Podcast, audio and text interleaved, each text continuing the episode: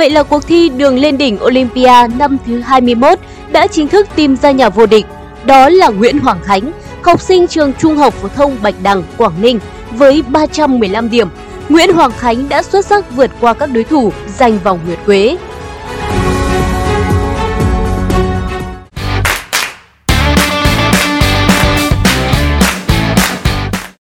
Trận chung kết năm nay diễn ra tại điểm cầu trường quay S14, Đài truyền hình Việt Nam và 4 điểm cầu tại Hà Nội, Nghệ An và Quảng Ninh.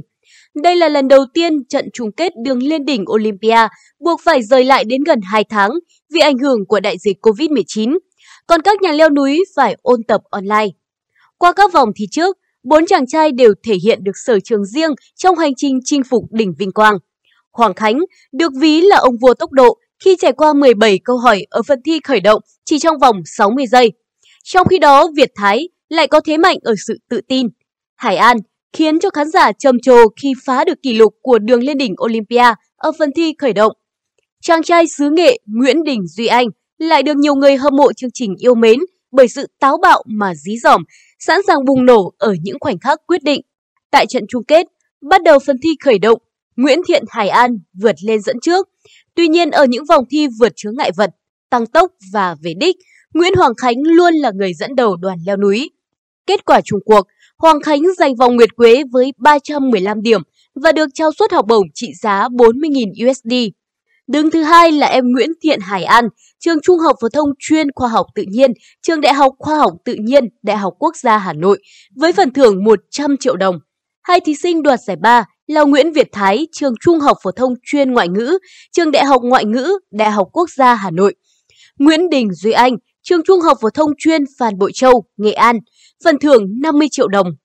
Nguyễn Hoàng Khánh, tân quán quân đường lên đỉnh Olympia năm thứ 21, là người mang vòng nguyệt quế thứ ba về cho tỉnh Quảng Ninh, đưa tỉnh vươn lên dẫn đầu danh sách các tỉnh, thành phố có nhiều quán quân đường lên đỉnh Olympia nhất đến thời điểm hiện tại. Em muốn mọi người biết đến Quảng Ninh, không chỉ phát triển về kinh tế xã hội mà Quảng Ninh còn có thể đào tạo ra nhân tài tương lai cho đất nước. Tuy nhiên chiến thắng ngày hôm nay của em chỉ là một thành tựu bên lề giành được trong cuộc sống.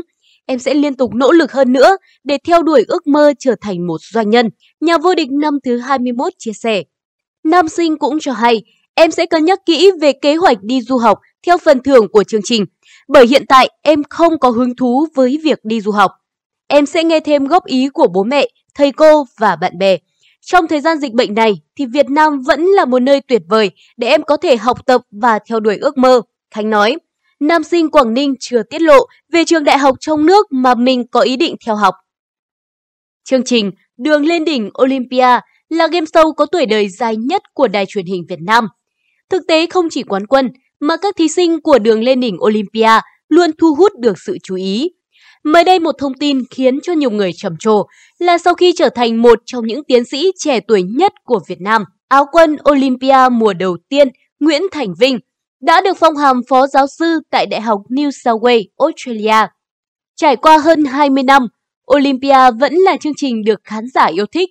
Tuy nhiên năm nào cũng vậy, kết thúc cuộc thi Olympia, một câu chuyện không mới nhưng vẫn luôn tạo ra được sự tranh cãi, là cuộc thi đang tuyển chọn nhân tài cho nước Úc. Bởi lẽ trong số những quán quân đường lên đỉnh Olympia, ngoại trừ những cái tên chưa đi du học hoặc vẫn còn đang trong quá trình học tập tại Úc, thì chỉ có hai người quyết định trở về Việt Nam lập nghiệp.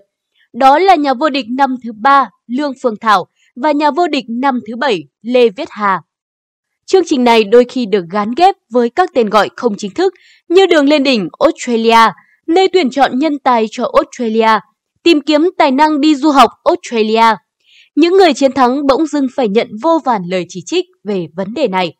Thậm chí ngay từ lúc họ còn chưa bắt đầu hành trình tại xứ sở chuột túi. Tuy nhiên, cũng có ý kiến cho rằng việc những nhà vô địch chọn ở đâu để sống là chuyện rất bình thường.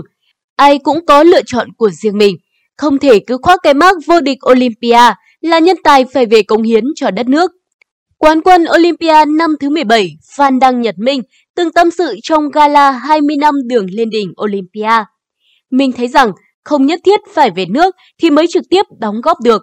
Ngành học của mình ở Việt Nam rất khó kiếm việc và nghiên cứu, nên mình muốn ưu tiên nơi nào phát triển hơn. Ở đây điều mình thích nhất là giáo dục cởi mở, giáo sư và học viên nói chuyện như hai người bạn. không có rào cản. Đó là điều mình mong mỏi nếu có dịp trở về. Cũng có ý kiến cho rằng, yêu nước không có nghĩa là phải về nước cống hiến bằng mọi giá. Chưa về không có nghĩa là sẽ không bao giờ về. Một người Việt yêu nước định cư ở nước ngoài vẫn có thể cống hiến cho quê hương mình bằng nhiều cách khác nhau. Một khán giả bình luận, mong rằng ở xứ người, các em luôn nhớ về quê hương và làm một việc gì đó dù là nhỏ bé cho quê hương của mình. Hãy để cho các quán quân Olympia được chọn cách làm việc mà họ mong muốn. Còn đại đa số người xem và yêu thích chương trình, hãy mỉm cười và tích lũy thêm kiến thức cho bản thân.